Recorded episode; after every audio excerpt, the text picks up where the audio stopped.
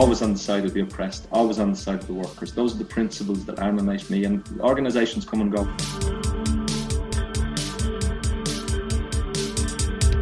Hello, and welcome to the Irish Left Archive podcast. I'm Inga Story, and with me is Kieran Swan. In this episode, we'll be talking to Colm Breathnach about his political experience as a member of the Workers' Party, with whom he was elected a local councillor in Laoghaire in 1991, subsequently joining Democratic Left when that party split uh, and about his own political development and later involvement with the Irish Socialist Network and activism in Scotland. If you're enjoying these podcasts, please do subscribe, and we'd be glad to hear your feedback as well. You can visit the Irish Left Archive at leftarchive.ie. Much of the material in the archive has come from people sending us either physical copies or digital scans of left political documents. So if you have any material you think could be included, please do get in touch via the website or email us at contact at leftarchive.ie. Thanks very much to Colm for talking to us for this episode, and thank you for listening.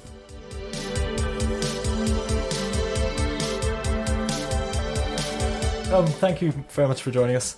Uh, could you start by telling us a little bit about how you first became politically involved? Yeah, so I guess my my family background in two ways um, sent me on that journey. First of all, um, my uh, on my father's side, my family was had a long tradition of republicanism my great grandfather was uh, Thomas Walsh, was a Fenian prisoner in the IRB. Okay. Um, my grandfather Morris Walsh was a member of the IRB when he was 15 or 16. Uh, he was in Limerick and took part in the 16 Rising, except they never got to fight. He was in uh, the first brigade of the uh, was it the first Cork Brigade uh, of the IRA uh, in the War of Independence. Uh, and he was the OC of the IRA prisoners in um, Spike Island in 1921 when the truce happened. He took part in the Civil War on the Republican side. He fought and was captured, I think, in Tipperary uh, towards the end of the Civil War. So, um, and, and and he was also a trade active trade unionist. He was president, I think, I've been told, of the Cork City Council of Trade Unions during the 1930s. Uh, so, so there was a strong very strong Republican tradition. My, my own father, who's passed away, um, was certainly had Republican politics. Although as a, he was a senior civil servant, so he wasn't able to be, he wasn't a member of a party, but his sympathies would have been broadly Republican. Certainly more Republican than Fianna Fáil, um, although not necessarily.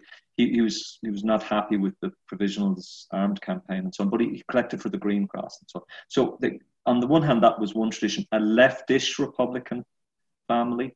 On the other hand, my my my family were were devoutly Catholic, and even for Ireland in the 1960s and 70s, they were really devout. Um, uh, and that undoubtedly had an influence on me. Uh, and and we were also Irish speaking. Uh, my my parents were revivalists. They hadn't uh, and, and so when you put all those weird things into the mix, by the way, my, my father was, although he was Republican, and sort of leftist, and was really anti-communist as well, like mm-hmm. anti-orthodox okay. communist, and and because of the religious sense. So so ironically, he he he, he in relation to the Spanish Civil War, he, he remembered his own father walking out of mass and taking him out when the priest denounced the Republicans and the people mm-hmm. fighting for, against. But at the same time, he was given. I remember him giving out, but those Republicans killed all the priests, and you know, so there was yeah. contradictory. Thing. But one thing was he was anti-imperialist to his core. I remember him talking about Vietnam and Ho Chi Minh and saying they're right, and it was basically the little guy, whoever the little guy was, and in a way, I veered a long way away from it, but my dad would laugh at this, but I, I came right back to it in a way, you know. And um, so that was my background, and I was brought up in that kind of strange. It, uh, people outside of Ireland don't understand that that mishmash of something that's hard to categorize, that what are quite left wing views, and in some way socially, and in particular in relation to the question of women and the equality of women. My father and, and, and the milieu he was in was quite was I guess I have to say reactionary in some ways, yeah. uh, without being mm-hmm. vicious or anything like it. mm-hmm. that, you know. So that was my background, and I guess when I was in my teens, um, I was quite right wing actually in a Catholic sort of way. You know, I love my mm-hmm. saints and so on. I remember my dad actually laughing because some election in France, and he was saying the socialists won. I, I, it must have been an early election or something. I don't know what which one it was, but uh, and I was going, oh, that's terrible because the Catholic Church is going to be is that's not good. And my dad right. stuff like that. but I'd say when I was about 14 or 15, I think the key thing that turned me as well. There was the potential there. Was my dad had a library of, as you found in many. That was the thing about Irish republicanism. It encouraged reading. It was a bit like Yeah. the socialist tradition. My dad had a library, a shelf full of books with Wolfe Tone and Thomas Davis and the- the whole lot there. And I remember reading the book about Wolfe Tone. And my grandfather had left my James Connolly, uh, original edition of Labour and Irish History, and I started reading them. And then I started making the connections between this kind of vague social justice Catholicism, this republicanism, and that from that on. And as a kid in the 70s, coming on the late 70s, mid 70s, I, be, I even be, remembered that the good IRA was the official IRA and the bad IRA is the provisional, because, contrary to my father, uh, because they were the left wing IRA in there. And so, yeah, and and from there that was it. And and and actually at school tony gregory was one of my teachers a history teacher. And although i wouldn't have seen it at the time i think that would have also played a role in me heading leftward. So that that was my rather strange uh, uh, childhood which led to me towards left-wing politics initially anyway you know.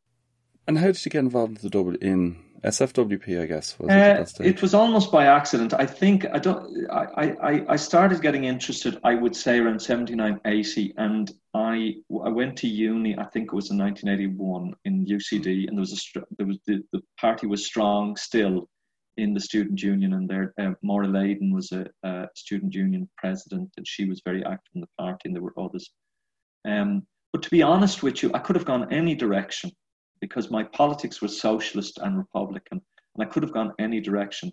And I think I could easily have joined the CPI, possibly not Sinn, provisional Sinn Féin at that stage, but the IRSP, I remember thinking and so on. But but what drew me to the WP was the fact that it was it was the party that was going places. Ter- I don't mean that in, in terms of a sort of opportunistic way, but it was the party that seemed to be a real party that had a that had roots and so on, and that's why I joined it. And actually, I was interested in Trotsky and everything before that, but you know, very quickly once I joined it, I kind of battered my myself into ideological orthodoxy. Purity. yeah. And and so I, I think I joined it. I probably started working with the WP in in in in 1981 and probably joined it. I'd say in 82 or that. But I was already active in the Dunleary area. And that was a good thing about the WP in college. They didn't let you just stay in college, going on and having nice public meetings. They made you join a local branch. That's right. Yeah. I joined. I was. I lived in Monkstown, quite an affluent area, as you know. But um, I always say this: less than a mile away from where I lived in Monkstown was they've knocked them down now. Were Mountwood Flats, which were public housing built in the 1950s, early 1960s. Mm. Poorest area you could imagine in Dunleary, and I didn't even know they existed. But when I joined the WP, I had to go down there, and I Yeah. had to work there, and I was part of a branch that included members there. And boy, that was a that was an education for me, and that was the good thing about the WP. It was that at a local level, it was really rooted. So yeah, there was plenty of middle class people or upper class people, whatever you want to call it, in theory. And there was, but there was a real solid working class base to start with, and it expanded Yeah. around. And so after that, like, where did it go? Like your involvement? Did you did you dabble in student politics? Like this would have been the student princes would have been and gone almost. Yeah, they're gone at that stage, and the WP are just losing. They've lost control. They lost control in the early 80s of USI, which had been their puppet, as it were. The student princes have moved on into SIPTU and they're into the local areas. And so, um, no, and I'm. Uh, it's one of the things I'm grateful for because I had quite a negative view of student politics. I saw it as wasteful and not advancing the the, the cause, as it were. And so I was Yeah. never seriously involved in student politics. I didn't stand for student union election. So I was active on the ground in Dunleary, and that was my first thing of just campaigning, just being an ordinary branch member. A big, we, we had big branch, Dunleary branch split then into Dunleary, Ballybrack, Shankill, Blackrock. There were a number of branches then uh, as it expanded rapidly, and that was my main activity. But the, I, I then got involved in Workers' Party Youth. So Workers' Party Youth, I'm not sure when they formed it. The IDYM had been the old thing in, before that in Fianna, but they were gone. WPY, I was involved probably from the beginning of that with Ken McCue, who some of you might know Ken. Sports against very, Yeah, very active in, in sports against racism. Great work Ken does there. Yeah. Um, Ken was involved, and later on, uh, Fergal Ross, uh, son, and um, Oh, others. Um, yeah. And I was very active in that, very active. Um, and then I, just because of my in, a nerdish interest in international affairs, being a geographer, doing a geography degree, I got involved in the International Affairs Committee and I worked very closely with Sean Ó Cionnaith oh, the old timers. Yeah. Yeah, yeah, yeah, Sean was the strange fellow, but yeah, good fellow in a lot of ways. But uh, Sean, Sean was the, the international secretary for years and years, and uh, I worked with him. So I was I was operating, and, and in a way, I was that gave me an insight which maybe other people didn't at a local level because I was operating at three levels there, which brought me into the national level as well. With international one, that was interesting because my interest initially was kind of broad. And I, I think when I went in, I know that when I went in, I definitely wasn't an orthodox communist, you know, I wasn't. Mm. But I guess I absorbed the the aura. Sean Ó Cionnaith. Yeah, from and Sean, you know, Sean was really an old-fashioned Republican mm. who had stuck with the party, and there was many people like this. He, I'm not saying he wasn't left wing; he was left wing, but he wasn't. He definitely wasn't a communist. He wasn't. Yeah. He wasn't a Marxist. Yeah. He wasn't an anyist. He was a Republican. Yeah. And he was a left wing Republican, and that's what he was. And he was a party man, and he he did. Yeah. And so Sean would do whatever had to be done for the international thing. So, but I got I was really interested, and I got involved. And and I, I remember um, uh, she's passed away since, but uh, one of Eoghan Harris's main allies, Patricia Redlich, um, oh, yeah, uh, yeah. who was a psychologist and was in the Laoghaire branch, and Patricia, I remember Patricia Redlich once saying to me, "How come you're getting all these trips? I've been in the party for years, and you." never, you know, because I'd be skipping off to, I'd be doing the work on the ground, but I'd be skipping off to, I was in Uzbekistan and Belarus and eventually North Korea and, you know, all over the place and yeah. going on to delegations and so on. So, yeah, and, and I, I'm honest, now to be honest with you, I didn't do it because I wanted pre holidays and that, but looking back on it, it was very interesting. Uh, and I would have been orthodox and I would have gone along with the stuff. And our line always, and even in Workers' Party Youth, when I kind of led the kind of international bits there, was the only thing that matters is our revolution. Anything else goes. So what we do is for the good of our revolution in terms of dealing with the Eastern Bloc people. All right. Well, yeah. we did do a lot of good work with solidarity stuff, like we raised money for Nicaragua. I remember piling bikes onto a train uh, in Dublin with Sean Ó Cionnaith to send down to Shannon, which were being sent to Nicaragua. Uh, the wow. FMLN, ANC, we raised money. So, you know, with the liberation mm-hmm. movements, we did do so what I think was good work. But mm-hmm. with the Eastern European things, I think people have got it a little bit wrong. They think some people in the party, I think Des O'Hagan and people like that, really bought into the Soviet thing. But a lot of the yeah. others didn't. They were just pragmatic. They were pragmatic. They mm. thought, we'll get, let's get what we can out of these boys, and also let's stop these lads from supporting the provisionals. That was one yeah. of the big things we were at. Mm. I'm not excusing it. I think it, I, I, think it was a I think it was morally and ideologically wrong, but I'm mm. just explaining what. Yeah. By the way, I got kicked off the WP International Committee because I'm Did very you? proud of it. Yeah, because of when I came back from North Korea, I I I, I, I said we have to break relations with these. They're fascists, basically. And I wrote a document, and uh, they all disagreed. Mac Giolla, John Gallagher, later went to DL, and so a nice man as well. I had a lot of time for him, but they all disagreed with me for pragmatic reasons. They said we can't. No, no, we can't.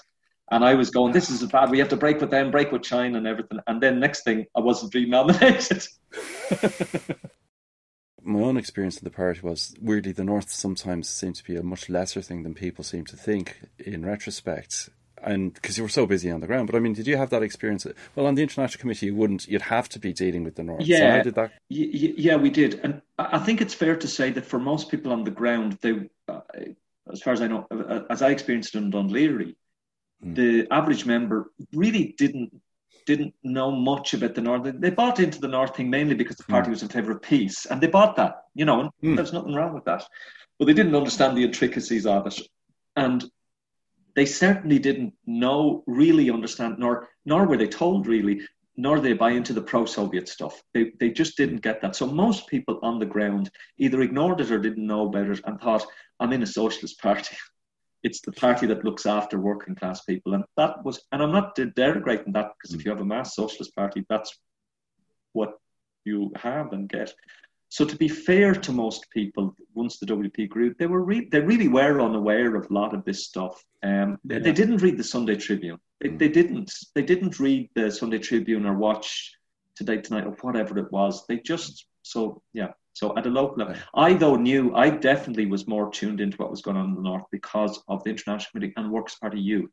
So Workers' yeah. Party Youth was small.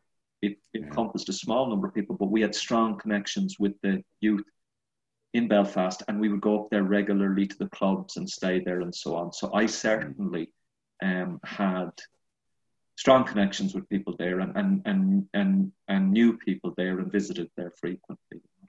Yeah. If your opinion shifted on the Orthodox side, did your opinion shift on the North as well? If you come in as a Republican, did you feel that you were you'd modified your view, or were you still a Republican but a anti-provisional Republican, or how did it work? Do you think? Yeah, it's hard to say. I think for a while I did see myself as a Republican still, but that kind of faded, and I stopped using that word because it became associated in my mind with the officials and so. I, I had that weird thing, you know, that I think I shared with a lot of the older members of still seeing myself as in favour of United Ireland, but but having no problem in attacking anyone who advocated the United Ireland in practical yeah. terms. I, I, it's just bizarre. I, I, I believe that we were fighting for a socialist republic and all Ireland. Social, but if anyone even mentioned the idea that and the United Ireland would be good, we'd have all the attack lines that a unionist yeah. would have. And it yeah. was mm it was schizophrenic in, in, in, in, you know, but, but it made sense because we were the real Republicans. We were the real ones who were fighting for it and everyone else were nationalists and so on. But I would, so it's, I, it's difficult to understand that. I mean, the word Republican, I still have a bit of a difficulty. Well, I'll talk later about Scotland, but because it is we have to recognize what words are to most people rather than what we like them to be. And to most people, in a lot of circumstances, it meant nationalist, and, and mm-hmm. that was problematic, you know. Uh, but yeah, I would have been if you. I remember in the late eighties arguing in Laoghaire that we should continue with selling the Easter lilies when it became an optional thing, and we made a mm-hmm. lot of money from them. We'd have a race with the provos up and down the main street in Laoghaire, the working class pubs in the centre of Laoghaire, to see who would get there first because who got there first got the money. Yeah. People didn't differentiate. And yeah. and we didn't lie or anything. We just go in Easter lilies, Easter lilies, and people should sometimes ask which one is it, and we'd say it's the. They'd say it's the officials, ones, but sometimes they just put it, and sometimes people would put money in, saying up oh, the provos and put money in, and we take it off. But, uh, but I remember arguing that we should continue it. Yeah. Uh, and and I remember in that discussion that there was some strong views that people felt. Jimmy Jordan, I don't know if you know him. Jimmy is Name rings a bell. Jimmy was a union official in September. Would have been more of the old style of the Socialist mm. Republicans, and Jimmy and me arguing we can't abandon these things, the Irish language, so on, to the because we're abandoned to the provisionals mm. and so on. Uh, although in Laoghaire too, you had another element which was there was a strong middle class element who were maybe dominant ideologically, mm. uh, who later went on to form the core of DL, I think there, and they would have been very hostile. They bought the unionist stuff they were yeah. yeah. yeah. It's funny because uh, your experience of it's it was very multi-stranded in a way that people on the outside didn't realize. Uh, uh-huh. It it it, yeah. it was a multi-platform, multi-faction party that didn't admit that it was yeah. a multi-factional party, mm-hmm. and there was a rule: the top people, the people in the know, could be in factions, but the ordinary Joe subs could not be. So it was, it was utterly elitist in that sense. Mm. Uh, the, the, the, factions existed at, at I've always used that term, elite factions. Uh, you mm. had the Eoghan Harris, Eamon Smullen axis, the, the, that faction, very organised. Um, they, they did have, through Smullen, some, they had people in branches and so on, as you'll know, Kieran, over yeah. in your end. Um, oh, yeah. Um, but the, and then you had the, the kind of what would have been called Euro-communist strength, Des, Geraghty, mm-hmm. Eric Byrne, that kind of faction, Patterson and so on, and mm-hmm. and and you had the old the Republican faction, the, the, the O'Hagans and Sean Garland and so on, which dominated the other group in the right, party. Yeah. yeah. So by by 88, 89, obviously things were changing. Obviously, the Soviets themselves were mm. changing. Mm. There was a sense of Russia was changing, Gorbachev, etc., etc. And you and it's interesting because I was, I was saying beforehand, I was flicking through the, the Lost Revolution where there's no less than seven mentions of your name, I think. But in it, it makes the point, and we have some of this material up in the left archive, that you were one of those who seemed to be pushing very consciously by 88, 89, maybe even a bit earlier actually, towards what was, re- unfortunately now, but then probably a much better name, the third way. yeah, it's embarrassing, isn't it? and, and, and, it was Blair who stole it from us. Um, yeah. No, no, we stole it. And the, the origin of the third way is that after World War One, as you know, there was the split between the first and second internationals when Comintern was formed. But what people mm. don't know is there was a significant number of people in the social democratic parties who wouldn't, who favored the Russian Revolution but wouldn't agree to the terms that Lenin hmm. demanded, mm. the, terms of submission. And they formed the Second and a Half International and they yeah. call the term Third Way and so on. And that's where it comes from. And later on in this, in the 1930s, uh, there was another sort of international based in London, the London Bureau, which was made up of mm. left-wing socialist and dissident communist groups, including yeah. the POUM in, in Spain, the ILP, and, and and that was also a kind of third way. It yeah. was not meant to be. It's not social democracy. It's the third way between social democracy and communism. The democratic socialism. Now, I'd st- I'd be critical of that now. I would consider myself to be a, a revolutionary socialist. I wouldn't those those terms, but that was the mm-hmm. evolution that that happened to me in the mid to late eighties, and there was a few things that brought that about. One of them I think the Gorbachev thing certainly precipitated a lot of stuff and going to the Soviet mm-hmm. Union and seeing stuff there. But secondly, th- th- there was some influences, the kind of Gramscian thing, which was popular and later morphed into the postmodernist and Marxism today stuff. That mm. kind of influence of Gramsci uh, was strong. Um, and just a realization of what was wrong in the party, that there was real serious problems, both mm. with the old guard and the kind of orthodox stuff, but also with the social democratic direction of the parliamentary people as well. And that, yeah. so we meant not just a third way between social democracy and com- orthodox communism, but between between the two wings of the party. I think we were conscious yeah. of that. Yeah, um, and we began to actively sort of organize. Strangely enough, an, a group that had a quite an influence on my understanding and thinking was the independent Labour publications group in Britain. Oh yeah, yeah, they were a strange little group. They were they had grown out of the Independent Labour Party, which had been there at the start of the Labour Party in Britain, very strong. Mm. Had broken away in the 30s under James Maxton, the famous That's Glaswegian cool. MP, for a kind of because Labour had gone into coalition, had not gone with the communists and so on, and had been very strong in the 30s, but after during World War II had faded, and their remnants still existed. They'd gone into the Labour Party again in the 70s. And they were small, but they had some links with the WP, and it was strange. They were libertarian mm-hmm. socialists, that's what they called themselves. Mm. But they had links with the WP because they liked the WP's position on Northern Ireland. That's it. I remember that. Yeah. And therefore, they had strong links. So, ironically, a really anti-Stalinist group had strong links, and we had links with them through the Works Party Youth. We went to their conferences, and I read their magazines and paper, and it was yeah. the first time I'd come across that actually to oppose communism didn't mean you had to defect the social democracy. That there was another option, and that would have influenced me as well. You know, ironically, they went, they kept going, and they went in the wrong direction, and they turned into sort of left wing excuses for Blairism. They excused uh, right up until some of them excusing the war, supporting the war in 2003. So ironically, they okay. they took a trajectory that took them in a strange direction. Some right. I remember their publications on sale apart at Ard Fheis and stuff like that. There was always some ILP stuff in the yes, background. they did a weekly paper, or I think, or it was yeah. a monthly. The the Labour leader, uh, and they had a magazine right, as well. Yeah, yeah. yeah. It's like along the same lines. It's like people went over, party members went over to the, the UK, would be given Kate Hoey's uh, constituency party number. You know, that was where you were meant to go because Kate Hoey's obviously sound on the north, whatever yeah. about the rest of the politics. And, and, they did that was pragmatism on the party side, and it was a bit mm. like the the motivation of connecting with the ILP or with Kate Hoey was a little bit, to be fair, like the motivation for connecting with the Soviet Union mm. on a much grander scale, always. Mm. Yeah. So, so did you find there was a lot of pushback? Uh, you know, you and a number of others, um, Fergal Ross, obviously, um, and I don't know if John O'Neill was involved. Yeah, John Fergal, myself, some Laoghaire people, um, Joe Ruddick, a comrade of mine, good friend of mine, uh, yeah. um, Thomas Dwyer, uh, um, Orla O'Connor is now head of the National uh, Women's Council. Various people were um, involved at that stage. And mm. we were a loose amalgam. We worked together. We were all involved in Works Party Youth, and many of us were. And we actually we actually did a little. Um, we actually tried to do a little publication called Socialist Digest. I don't know if you've Right. any uh, copies It's in of the archive. Yeah. yeah. It's in the So we had a archive, few issues of it, and basically what we did, you could do this at the time. We just fought, we just robbed uh, articles out of New Left Review and other places that kind of went along our politics line, stuff about the Workers' Party in Brazil before they went where they went, and so on. And we'd push it, and it was internal. We we got the Repsol to to print it for us because De Rossa.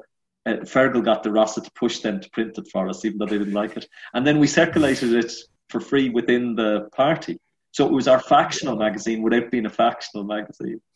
Uh, but you know, to be honest with you, we weren't very well organised. We just Mhm. were a group who wanted to push a certain sort of politics, and and the reason we could get away with it was no one took us seriously.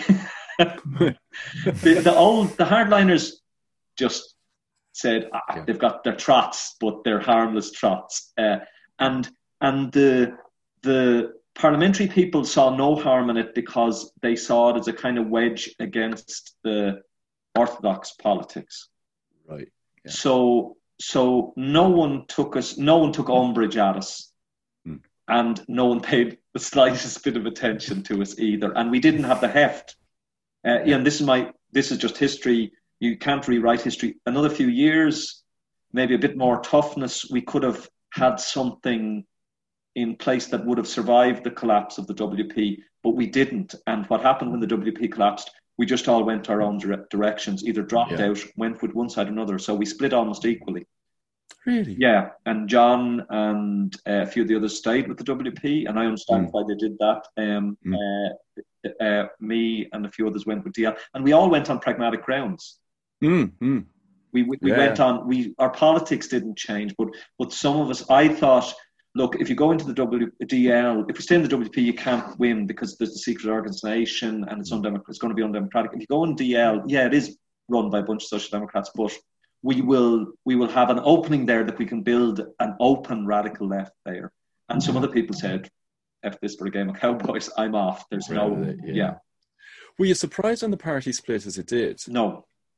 Right, you've seen you've seen that coming. I mean, I, I was was- complete surprise to me. Yeah, no, know, I- well, up to six months beforehand. I was heavily involved in the plotting, uh, and right. despite my this you know when when about six months beforehand it started opening out really the split started Mm. uh, there was no third way then it was just so i kind of suspended the politics and and as men i guess a lot of people did and said right Mm. this is a kind of matter of life and death and i thought i'd have regrets is not the right word there but i i don't think it was necessarily the right thing to do at the time but i thought right we have to get out of this party. It's it's going nowhere, and and the military thing is the main thing. It's going to drag it down, and it's going to kill us, and we have to break with it. And we, so I was thoroughly involved in all the plotting and planning that went on the DL side, the, the Right. People on that side, and it start and meetings and so on. And I was one of the and Fergal and others who were not social democrats, but were actually arguing for splitting, for leaving we were arguing for break now. Don't wait. Don't try to reform it. You know, Right. uh, okay. in hindsight, I, I don't think that was a good idea, but there you go. And so, yes, I was involved right from the beginning in that part of the split. Yeah, And, and that obviously predated the six months. It's obviously coming for a year or two. I don't think so. I certainly wasn't. I think it was six months. I think it started really quickly. I, I think people put tiptoed around it. The Harris faction thing, the, the expulsion, expulsion, the ejection of the Harris group.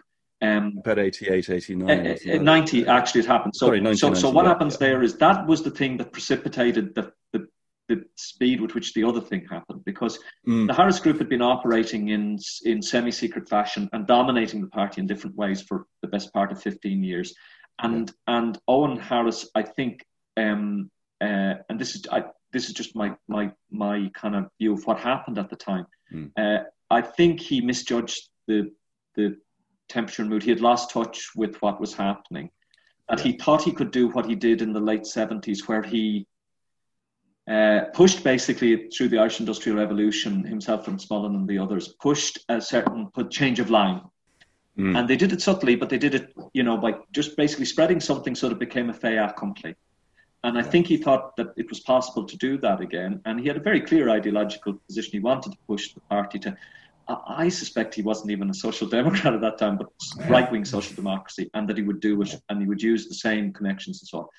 But, and he started it by by writing De Rossa's 1989 speech. He wrote that speech, uh, and I know that, or most of it, and I know that because Fergal Ross told me, and I was privy to that.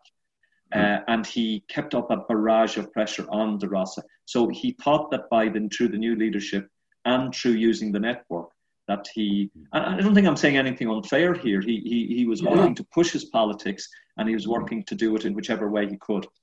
And that's kind of all fair, love and war sort of thing. Um, but this time it was a different party. It had a mass membership yeah. who wasn't even aware of him. Uh, yeah. The factions at the top were not as biddable to him. And mm. I, I'm quite proud of the role that we played because there's one thing we did achieve, the third way grouplet.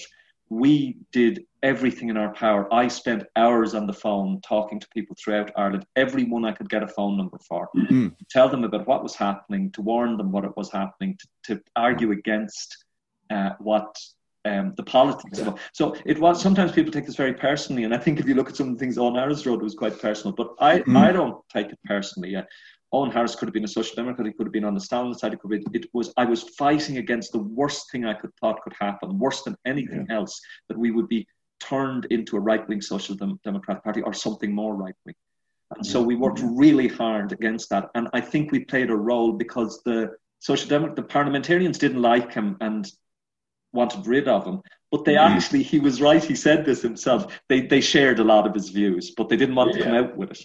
Whereas the Stalinists didn't like him either, but they had acquiesced to him for so long.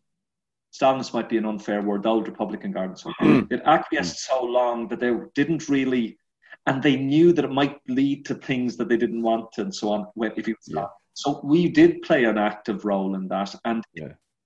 I think what we did was we gave a bit of backbone to the parliamentary crowd and the others to eventually rid of him, to, to defeat the thing, and then he had to leave and, and his faction once that was out of the open, then anything was out in the open. And very quickly, yeah. that opened the terrain for a bit later, because it wasn't until the middle of 1991 that the split, that the plotting and planning and mm. splitting started. But the terrain had been laid. There was no more saying you can't have factions. yeah, yeah, yeah. In the meantime, there'd also been fairly, from the standard of the party, poor local elections. Yeah, we didn't do as well as they expected, though. Yeah. You got a seat. Yeah. Uh, it, so in 1989 was our height. We we won the Euro seat. We won eight, seven or eight. I can't remember seven or eight seats, and That's we right. were close in a few more. So it was the height yeah. of our fame. Now, yeah. by 91, the star had faded a little bit for a few reasons. First of all, because 18, undoubtedly the fall of the Berlin Wall for a party that, at least in some of the public eye and the media's eye, was linked to Eastern Europe, that was mm. bound to have an impact. Mm. Um, the factional struggles had maybe dissipated some of the enthusiasm and so on. And the mm. Labour Party were, if I'm correct, were around that time beginning to recover a little bit. So um, so yeah, we did badly. We didn't do badly. We didn't. We had hoped for a big breakthrough in, mm-hmm. the, the, but you know, we made a breakthrough in Laoghaire. Yeah. Uh, and we made a big breakthrough. We won three council seats. We won one, and we nearly won four. We just missed mm. Marion White and Blackrock. Uh, so we nearly won four seats. We uh, made a big breakthrough there, and the reason was that we had a huge campaigning organisation. We sold over in the local authority estates of, of throughout Laoghaire, and that would stretch down to Shankill and back up to Blackrock. We sold hundreds of Irish peoples every week. Wow. Um, we had branches in each of the areas. We were breaking into sub branches. I had a central Dún branch, which we were in the process of breaking into a Sallynoggin mm. and Monkstown branches. And that's just one, the centre of Dún the ward that covered the area. Uh, we were active in a really big housing action campaign because there were 800 to a thousand local authority houses that didn't have indoor bathrooms and toilets in Laoghaire at the time. And we organised them street by street in the centre of Laoghaire. If you know, if you know, real Laoghaire, yeah. as they call it, Dominic Street, the little mm. red brick houses built uh, by the British uh, mm. before independence, council houses. There were people living there, families without any, with cold water taps in, in 1989, 90, and and we had a street by street campaign. I remember Jane Dillon Byrne, a Labour councillor, stopping me on the, in Dominic Street and saying, I know what you're up to, your Bolshevik tactics. I, I, had a lot of time for Jane, by the way. She was a good person and, and, and, and a principled person. But anyway, your yeah. Bolshevik tactics. And we were, and we, we, we, built it street by street throughout those estates. And we won the campaign. Yeah. They, they, they renovated those over the years. So we had a really deep base in the working class areas of Dún Laoghaire. And we won the council seats on the back of that. Mm-hmm. Right. And of course, Eamon Gilmore, you have to give him credit, was an incredible constituency worker. He worked night and day he had mm. advice centres everywhere, and he integrated us into those advice centres to make sure that we got. And so we rode on his coattails as well. Right. And did I mean? Did you find then with everything else, like having to take on that role? I mean, was another was it another layer of chaos and, and, and hassle, or was it was it okay? It was too it... much, really, because then yeah. it began to tell. And this is the warning always about council seats. If you're a councillor, it becomes it, a public representative will become consumed by it, and consume not only in the work, but you cannot avoid that the institutions are pulling you in a certain direction. And that's why I'm not in, uh, opposed to socialists running for elections, obviously, but the the public representatives must always be subordinate because and must be because there has to be a strong pull to pull them. The, the minute the public reps become the leading people in the party, you've got a serious problem because the institutional pulls if you have any structural understanding of capitalism, why would an individual socialist be immune mm. to the pulls? And so, what are the pulls? The pulls are just all the clientelist work that you have to do to be elected, which brings you in one way very close to people, but it also doesn't allow you to lift your eyes from the immediate solutions yeah. to people's problems, which are not solutions to the problems. Mm. So there's no more housing action campaigns really. There's lots of really? there was there was lots of column going to the council about individual housing issues and so on. But try as I might, and I did, I couldn't lift it to campaigns, and I became swamped in it. Uh, and and that was a problem. And once we went into DL, there was no question of a campaigning party or a structural background to that. So yeah, it became a and for me, and eventually that's why I gave it up, even though I was an independent councillor, because the clientelist mm-hmm. thing just became everything. And therefore, I felt that I was not contributing in any way to any serious social change, you know.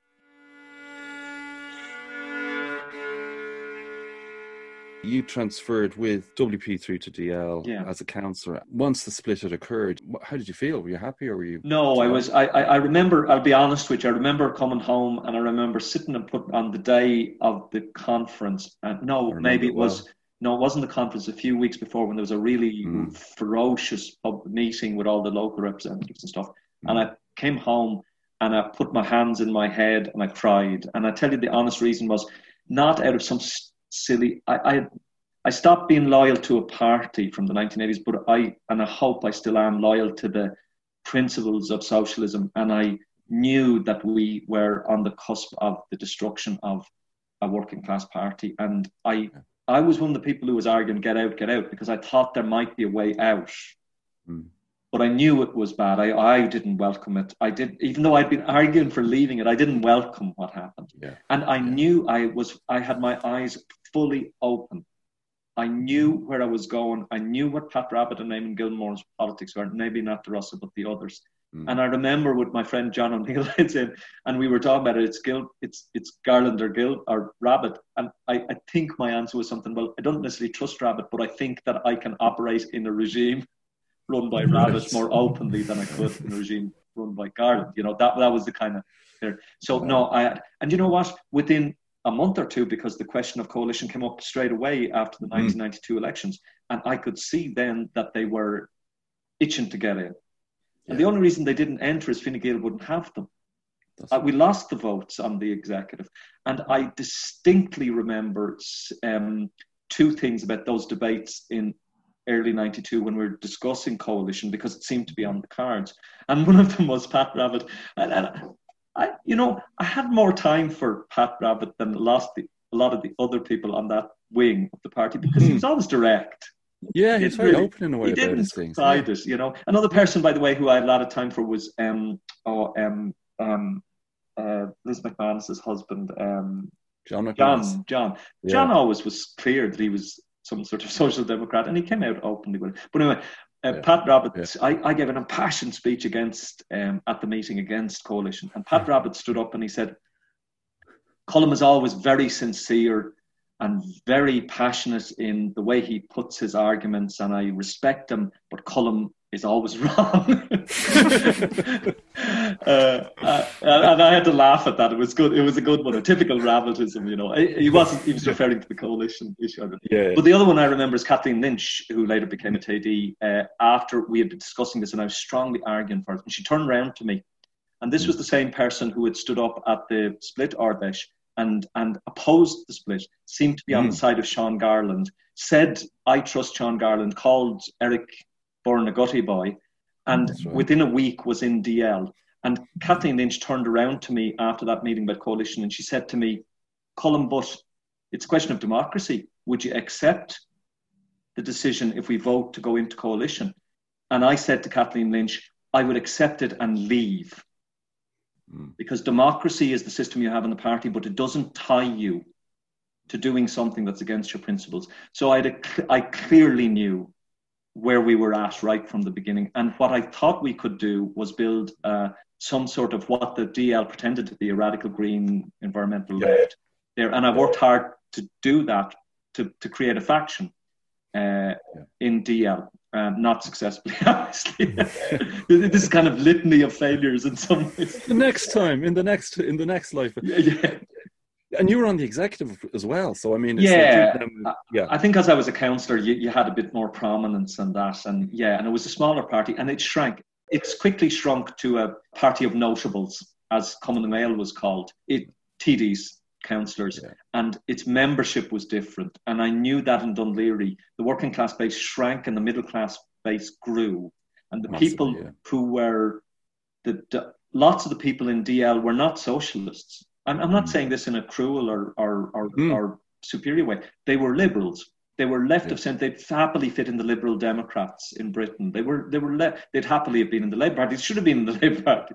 Uh, and, and it's one of the reasons why I think one of the, the hugely anti-republican tilt of DL, which in some ways was even more so than yeah. the WP had been, but you could see the part of that was okay. People who were there at the top, but also people who were coming in. It's like you said. Like I remember meetings in the first couple of weeks, and to be all these people flooding in who you'd never seen before, yeah. never been active. Yeah, they're coming from the more middle class areas. Not all of them, in fairness, but you know, it was it was it was interesting. It was a revelation. Yeah, and I think the classic kind of um, Dublin middle class hostility to it wasn't just to national anything to do with the north yeah. was manifested there strongly. Um, Almost phobic. Yeah, so there was no hope for it from the beginning. But I yeah. thought that what you could do is create a faction that might then mm. have some sort of life of its own. But it, it, mm. it wasn't possible. It was base wasn't there, and the people working in it was actually the grouping. I think the people more involved in those efforts in DL Mm. Uh, was bigger than the third way group we had in the WP because some of the ex Labour Party people got involved because they had been left wing and come into DL thinking they would get a new left party. So they yeah. got involved with us in trying to do that factional work and mm. pose coalition uh, as well. So I thought there was some potential there. Yeah. Uh, do you remember the, the whole thing about the name as well? There was all the um, yes, um, they didn't want the Party. they didn't want Democratic Left. They they, yeah, they, they right. it was the worst one, and and me and Fergal did organise for that and canvass for it and so on and I think yeah. other people did. And uh, they they were they didn't want it. They wanted nothing to do with left. Right. They wanted People's Party or they wanted whatever the other rub- new agenda or something. And they, they were burdened with a name that they hated. They couldn't stand. uh, maybe De Rossa did. I mean, the thing was, one of the things that brought me into it was I thought De Rossa's, Proinsias De Rossa's politics at that stage was where roughly we were at. I thought he was committed to democratic socialism of some sort, maybe left reformism, let's call it that, but not social democracy, not going into coalition. And I remember um, uh, another member who was kind of linked to that kind of leftish milieu in uh, O'Connor telling me she went to a, a, a public speech that De Rossa gave in UCD where he was asked directly about coalition. This was about a year before they went into coalition. He said no, and he outlined the reasons why not. Coalition with a right wing party so you obviously clearly saw like there was going to be a form of coalition. There was going to mm-hmm. be some sort of movement towards government. Yeah. Um, because we'd we'd met on the international committee of Democratic yeah. Left. Um, and I, the joke I've always made the joke like it was a sign of the degradation of my political uh, progress that I was in a party that gave me a committee. See, but it was very easy to be on any committee inside DL. It wasn't exactly. Yeah, it wasn't like the WP. They didn't kind of keep. They didn't gerrymander it to keep the unreliable. Oh, no. How when when the rupture came? I mean, with DL, how how did that come about? Let's put it that way. Okay, so I, I knew where they were going, uh, mm. and I've been working kind of to build some sort of left with other people, um, mm. and I could see the negotiation started then in 92, uh, 94. Mm. Uh, and it, the few months of negotiations, if I remember correctly, in the autumn of '94, I could see where it was going. I knew the position of all the people. I was I was very close to Eamon Gilmore. I worked very close to Eamon Gilmore. I had a lot of time. I think Eamon Gilmore. I, I just want to put this on record. I disagree with him totally politically. I think as a, an individual, a decent and, and nice person, and always was to me um, mm. and to my family. Um, mm. But I knew Eamon's politics, and I knew Eamon had social democratic politics. I don't think he'd disagree with this. I mean, maybe he'd like to say this right from when I knew him. Really, I think he was always kind of a social democratic. But I knew from discussions with Gilmore and that that they had no problem with coalition. Mm. I thought the opposition to it would be stronger. Yeah, there was no opposition. There was effectively very little, and no TD would. And I thought Eric Byrne, for example, who often seemed to be more on left reforms, or even De Rossa himself, but they capitulated fairly quickly. Mm. Uh, and there was no opposition other than the few lone voices. And in the end, at the conference, there were 16 votes against entering coalition, if I remember correctly. That's right. I spoke against it, Fergal Ross spoke against it, and a number of others did. But we had no prominence in the party. Mm. And what disappointed me deeply, and I have to say this, was that a number of people who worked with us and claimed to be opposed to coalition suddenly shifted and became, without our knowledge, and became pro coalitionists overnight uh, as they entered government. And and it, I knew where it was going. It was disappointing, but it was freeing in a way. I knew, and and you know, one of the things that was sad was in a way I had given 14 years of my life to, to that organization, its two sides, not anything like other people had sacrificed but I had, and you know, hardly anyone said to me, maybe you should, don't, don't go or, or, you know, think again. And I'll tell you who, because I think they should, they, there was a, uh, Seamus Lynch from the North, who a lot of people give a hard time for, for going to. Mm-hmm. Seamus Lynch came up to me at that conference and said, Colm, I understand your position. I respect it. I don't agree with it. But you should stay in and fight because we need voices from the left like you, which is decent of him. And there's a few other people, Carol Hanney, uh, who was Eamon Gilmore's partner and an activist in her own right, obviously uh, had. But I, I knew I knew that was it anyway. The game was a bogey. I left. A small number of people left with me, and a few later on, and I kind of focused on just working in Laoghaire as an independent councillor with a small. I called myself independent left, actually. Right. Okay. Brilliant. And was involved in the water tax campaign. Yes, yes, yes. An independent left I like very much. You're, you're ahead of the curve there. Yeah. Um, that's it. Yeah, because I, I left I left at exactly the same time, but and for exactly the same reasons, more or less. And uh, yeah, but there was nowhere really to go. That was the problem. Yeah, there, there wasn't. Kieran, in, in relation to you, because you mentioned the international affairs thing of DL, because that had something that had a profound impact on me, and you'll remember this because you were you you'll remember you've spoken to me before about this. Mm. There was a big argument about Bosnia, the war in Bosnia during that period. That's uh, right in in in DL, and we managed to get the party to take a position, um, a pro uh, democracy, pro multicultural Bosnian position mm. against the fascists, the Serb fascists, and so on. That's right. Uh, but Punchy ignored it and took That's a pro Serb right. view, and that was sh- that was more shocking to me than all the revelations in the WP because there weren't revelations to me in the WP. I knew what was going on. I wasn't directly involved, but I knew it. I happened to have changed my position on it and saw it as wrong and so on. But I knew nothing shocked me. But to see people who call themselves socialists or social democrats arguing in favor of genocide because that's what they did was horrifying to me.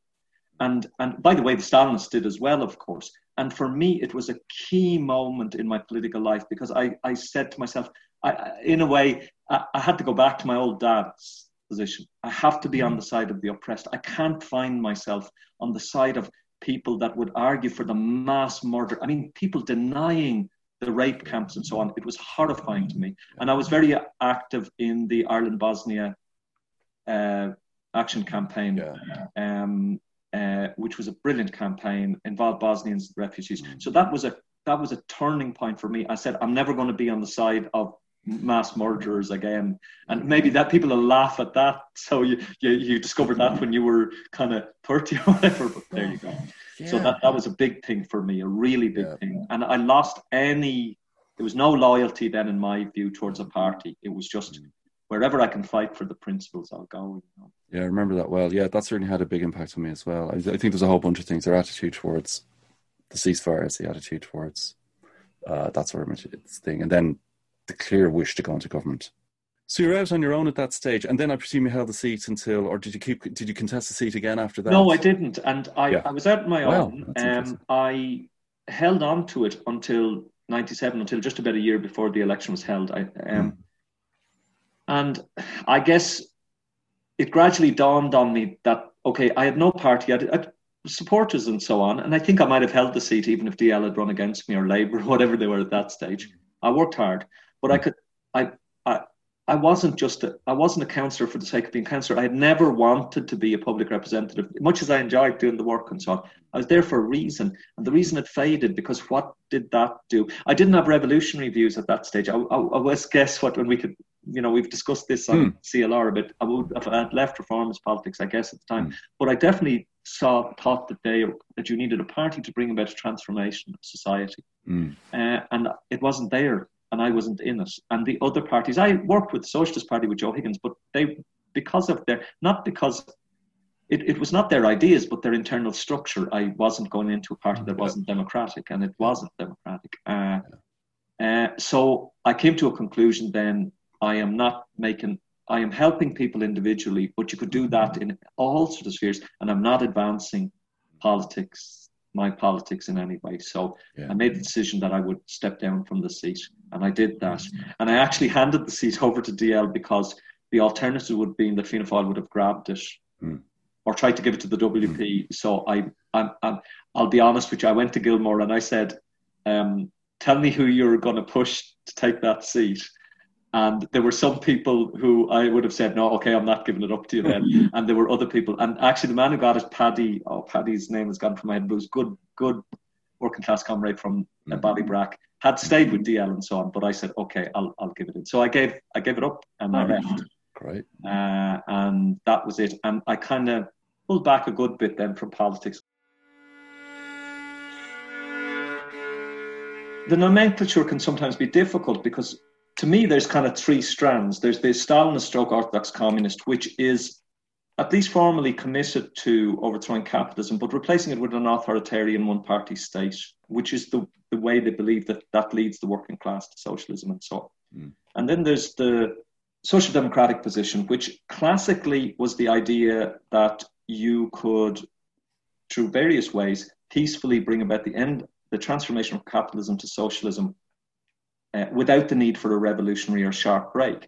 Now, what that would be today is left reformism, or maybe the language that you we would have used in the 80s, Eurocommunism. And and in my view, it's an honourable tradition, and and and I share, I believe that I share values and principles with people who are socialists who take a left reformist position. I just happen to disagree with them. And then there's a revolutionary socialist position, which is a transformationist position that you cannot reform capitalism out of existence, that you cannot change bring about transformation just by getting elected and having been in government, but is committed to democracy and, and believes that you, you have to and must work for a transformation that happens, a radical break, and that it happens primarily through mass democratic action as well as through electoral action. And that those are three. And now where everyone fits in, you know, where do Trotsky parties fit in? Because they're undemocratic internally, but ideologically they're quite committed to that radical break and they're not mm-hmm. you know so, so it's it's very hard to classify but i know myself i think i've been through all those myself and i think i've moved to the left really.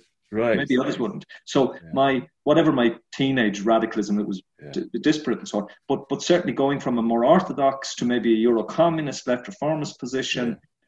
gradually then coalescing to being coming firmly without any, um, not in a dogmatic way, but saying hmm. uh, it, revolutionary socialism or transformational socialism. Again, depends on it's right. just a matter of language uh, that I would be committed to because I don't see a difference of principle mm. in terms of the difference between me and a left reformist position.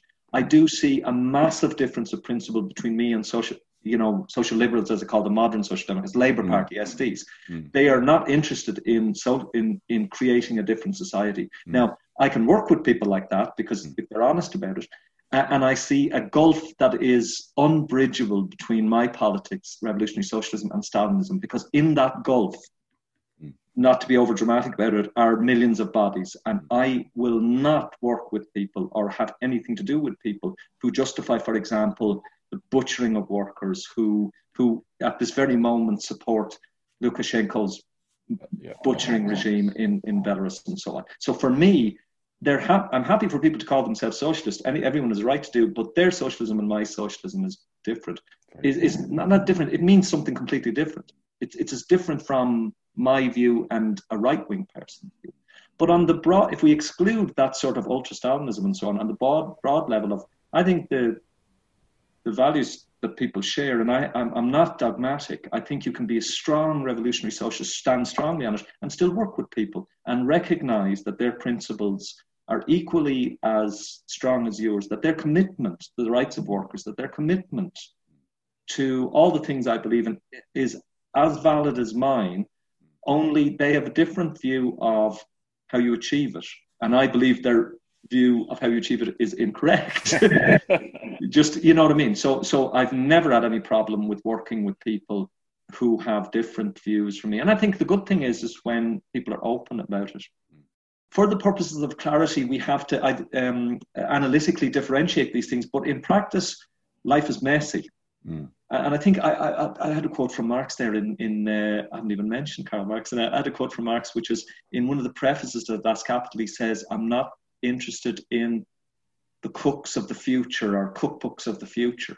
He was castigating the utopian socialists and said, don't ask me to give you a big plan, exact plans, because no one knows, mm. uh, contrary to the deterministic view of Marxism. So it's going to be messy.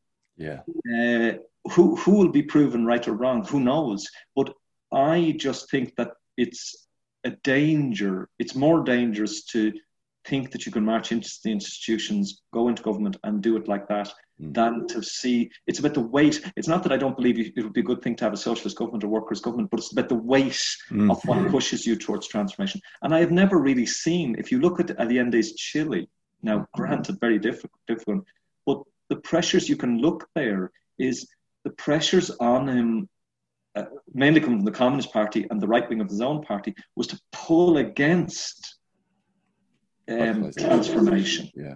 radicalization, and the pressure the opposite way. And I'm not saying the other groups, like I've, I've read a very interesting book recently about the MIR, the mm. independent revolutionary left in in Chile, grassroots campaign and so on. So the pressures were there. Now there's no model, but you can see that the pressures of left, that the that the idea that you just get into the state and then you gradually bring about change, but you don't frighten the, the children that much. Mm. Doesn't work. Uh, and and equally, someone who said, "Well, show me where." Yeah. The revolutionary and my answer tends to be there. It does work, the revolutionary transformation, but gets crushed because it has so many enemies. The capitalist class obviously want to crush it, but so do other authoritarian forces. So the anarchist collectives in Spain, you know, thousands and thousands of people involved in Aragon and so on, crushed by both the Stalins and the fascists. The OUM as well, the left. Yeah, the POUM, and, and they made mistakes, but the same thing. Mm-hmm. The, the Soviets actually, when someone says to me, "Do you support the Russian Revolution?" I said, "I said it was three. There was the February Revolution, mm. the bourgeois one, as we used to call it. There was the October Revolution, the Bolshevik one." But there was the other revolution that happened, which was the workers taking over their factories and, and running them and their communities. And that was the Bolsheviks soon finished that once they took power. And that's the revolution that I believe in. It's the seizure of power by ordinary people in their workplaces and their communities. Now, how that happens and how that might interrelate with the socialist government, mm, who knows? Cookbooks of the future. Yeah. And I'm not going to write them. so, I mean, you kind of pop up here and there, like in the Left Archive, you did some stuff around the uh, ORM's 2000 uh, reprint in, in the year 2000, the United Irishman. You have an article in that. And later on, you joined the ISN when that's founded and Yeah. so forth. So, I mean, how did those things come about?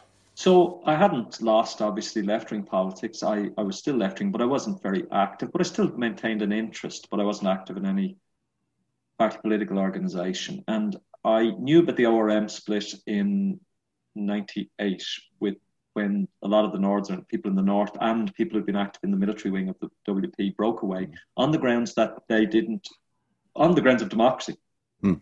and also on the grounds of the WP where had turned to unionism or completely. Mm. Now I have to say that the position that I didn't have that worry about the north that that you had at the time. It took me longer to kind of develop that position mm. to see that. Mm. But um, I was still in touch. I'd remained in touch, I think, more or less with John O'Neill and some of the other people in the WP. So I hadn't lost complete touch. Sean O'Cully, in fact, was that. Yeah. And so when the split happened, I knew some of the people in the ORM, and I think I can't remember, but in the interaction with John and that, they had suggested to me to write one, and I had no problem with it. I saw it as a progressive. I wouldn't agree with it because I thought the, just the, the fact that they were still saw themselves in the Republican mode. I had some problems with just the wording and so on. And I didn't agree necessarily with all their politics, but I had sympathy for them. Mm-hmm. Uh, but I didn't join them. And but I did, yeah. So I, I, I wrote stuff for them, and uh, I, I had some sympathy, but not no connection because they weren't really active in the South. John and yeah. a few other people were in it. It was a Belfast-based organisation. Yeah. And then when the ISN did coalesce, you, you did obviously join that. Yeah. So, well, I, I, guess we, we argued about this. Actually, me and some of the comrades in the ISN argued about who was who founded. I thought I was one of the founders, and then someone else said, "No, no, we founded and you joined it." So, no, I was there. I think I was there from right from the beginning. Yeah. So it was a small number of us. They were yeah. ex WP people. Actually, ironically, all of us have been in WPY. Some of us have been in that kind of third way thing, the Socialist right. Digest. So we were back together. It was a reunion.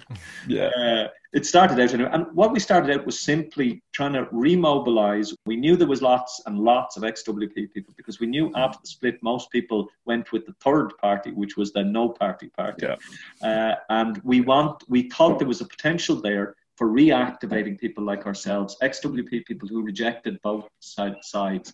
Mm. Uh, and we contacted lots of people, and we had one or two meetings where there was but we didn't, and again, we were working off limited lists and stuff like that. We didn't yeah. know lots of people.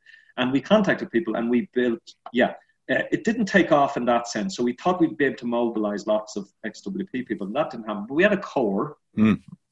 of about, you know, probably starting about 10 people, and then eventually about 10 to 20. It depends how you counted them. Mm. And we also had a base because we had a number of people, John O'Neill, uh, Finglas. Ernie Hughes yeah. uh, and other people in Finglas mm. and on the near to Finglas. And we made a conscious decision after a fairly short period of time mm. that we would focus our activity on Finglas in mm terms of working on the ground there. And we became very active in the anti bin tax campaign. Uh, and we built a name for ourselves, but we didn't recruit many people. But as and our politics wasn't maybe entirely clear, but we were radical socialists, but we were not the Leninists or the Trotskyists. We were, and we, and we, what distinguished us was we were very disparate actually for a group of 10 or 20 people. We had every view under the sun. There was people who were left social democrats, maybe more towards orthodox communism, maybe mm. revolutionary socialists. We were very disparate, but we agreed on one thing. We were ultra democratic. We were ultra. We wouldn't even have officers for a long time, and when we had, everyone had to go to every meeting. That was all right. For, Best of luck with that. meetings took a long time uh, yeah. because, and and we worked on consensus where we could, and so we we sort of had picked up the anarchists, some of the anarchists. We worked with the WSM without the wavy hands. We we. Uh, that would have got you kicked out of an ISM meeting. But, but, we had a little base in Finglas. We did well in the local elections there. John got, I think, 800 votes or something, came close to winning the seat. Mm. And we worked really hard in the bin tax campaign with Dessie Ellis, the Sinn Féin TD. Yeah. Yeah. And we were pri- imprisoned for two weeks, me and John. Uh, That's right. I'd forgotten that. Yeah. Uh, for our part in the bin tax campaign. And, and that was a conscious decision because uh, actually there was a number in prison, the Socialist Party, the ISN. We worked with them and we all decided, right, this in the court you could defy the, the injunction and mm. most people we agreed because they were not political activists wouldn't but we agreed that some of us would defy and the ISN got two so I, I, was doing I had my life had changed at that stage and I was in a PhD in Trinity and I had the grant and so, so I said I'll go I'm, all right John, John so there, there, you go so we have, we, have, we, got, we earned our stripes uh, yeah. and, and for a small organization I think I think it's fair to say looking back we we kicked a big a bit above our weight, mm. and the other left groups paid attention to us in terms of at least had to invite us to the front meet. So, so did you? So I mean, you left Ireland in two thousand and seven. Two thousand seven. So Yeah. the ISN obviously continues to keep going. I mean, in some ways, it's. I don't know if it's actually still going at the moment. No, it's not. I, I mean, it, it died out. Uh, Yeah. there, there's a Facebook page in Belfast, but it's Yeah, not the ISN that is now because it is very different politics. Um, I don't even know who's involved in it, but it's very different politics. It did, but it started fading quickly after around 2010, simply because people, the, the, the critical mass wasn't there. We didn't have enough people, and once a few people started, for for various reasons, not leaving as such. One or two people left, but people just actually physically left and had to. Uh, Dan Dan Finn, who who went to it was later on editor of of Yeah. uh, New Left Review, Yeah, deputy editor, and I think works for Jack. And uh, Dan was had come from a different a number of ex SWP people from UCD had joined with us. Hmm. They had left the w, SWP and joined in with us in uh, sometime in the mid noughties. Uh, Hmm. But Dan had to go. Others go. Some people left. Fintan Lane, who had, who was uh, a historian, Fintan had been a Hmm. member. Fintan had left the um, show, our, our mutual friend, and, and so on. So, so Mm. there was various people in and out of it, and I didn't have the numbers to sustain it, and it just faded away. I guess it didn't split or break up; it just faded. Yeah. Okay. And then you moved to Scotland. And did you start becoming politically active in Scotland? Well, that's an interesting story. So, so um, where that starts is in before, just around the time the ISN was formed, Hmm. um, in 2001. In 2002, again, because I was in Trinity, I was very involved in the the, the Palestinian Solidarity Campaign, the I, Irish Palestine Solidarity Campaign, had been revived by Tom Hyland, actually, the Oh, yeah. man who is the, the, the East Timor man who lives in Yeah. East Timor. Um, Tom, I was good friends with Tom. I worked with him in the East, uh, East Timor campaign. Great character. Uh, and Tom said, "I'll start this the Palestine thing up again, but I'm not running it. I'm not doing the work in it. So anyone come along, get involved." And I went along and I got involved, Hmm. and I got really involved. And I had time on my hands then. I'd also um, through my personal life, it changed. So I was separated from my first wife, and uh, I had a lot of time on my hands, and I was free. And I wasn't a counsellor. I was studying a PhD. I got a grant, the Re- Irish Research Council grant to study for a PhD. My PhD, by the way, which hasn't been published yet, is on the history, ge- historical geography of working class communities in southeast Dublin, 1800 to 1850. So there you Wow, go. Uh, one of these days, I'll, I'll, I'll, Yeah. I'll, I'll get a book out of that. Definitely. Um, that's another. That's another Fantastic. podcast. yeah. Big time. but I had time in my hands and I was relatively free. And I decided to go on. There was a campaign run by the International Solidarity Campaign to bring people in summer to Palestine to go to villages to accompany people on non-violent direct action. And I went there for three months in the summer of 2002, and I spent most of that in the village of in the village of Beit Ummar, which is just south of Bethlehem in the West Bank. Long story short, while I was there, um, I was contacted by the newspaper of the Scottish Socialist Party, which at the time was a big party, had a Tommy Sheridan elected and so on, and it had a weekly newspaper called the Socialist Voice, Mm. which had a big uh, distribution. Uh, and I was contacted by them, and the editor of it, uh, Kath Kyle, interviewed me in Jenin.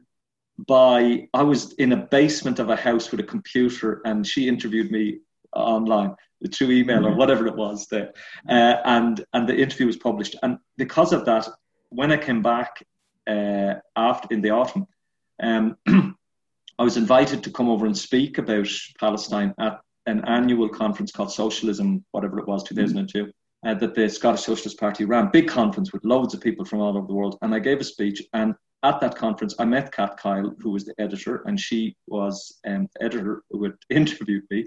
And subsequently, me and Kat became an item, and we married. And now my Great. wife.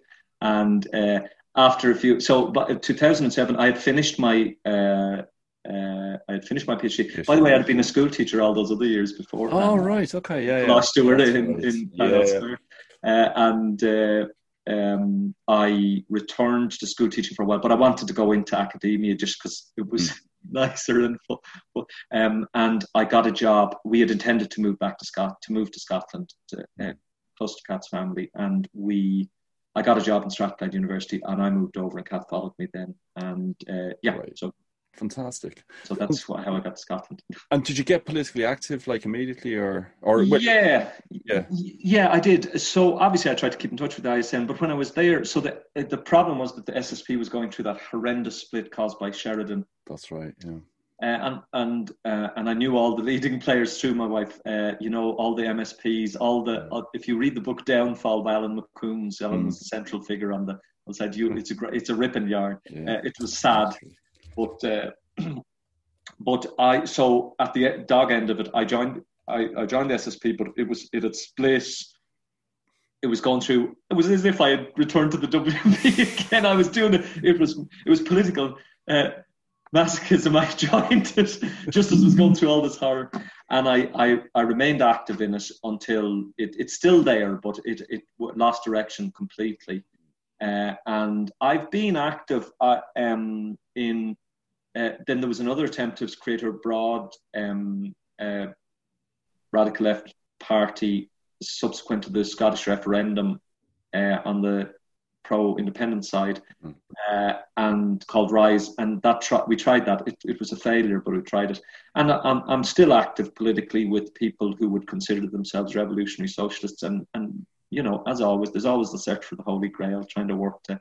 But I'm a union activist as well. I've, right. Okay. I just got myself into being the part-time and temporary rep in my college. Uh, uh, so yeah, so I'm active there as well. So I think I've I've I've kept my part in the class, kept my pact. My pact was has always been to, I guess, to go back to what my dad said, always on the side of the oppressed, always on the side of the workers. Those are the principles that animate me. And organisations come and go, and I've been through many. uh, but that that's that's what motivates me. That's what always will motivate me. Those are the principles that I'd say. It's not always easy to decide where those principles should lead you, but uh, I guess trade union struggle is sometimes easier on the ground. I find because you you know what you're doing. You're you're on the side of the workers. You're doing the job, uh, and maybe up at a higher level it gets dodgy. And uh, but but I I've not retreated from uh, I think from the politics that I am committed to. All those years ago when I read, uh, I guess when I read my grandfather's copy of Labour and Irish History.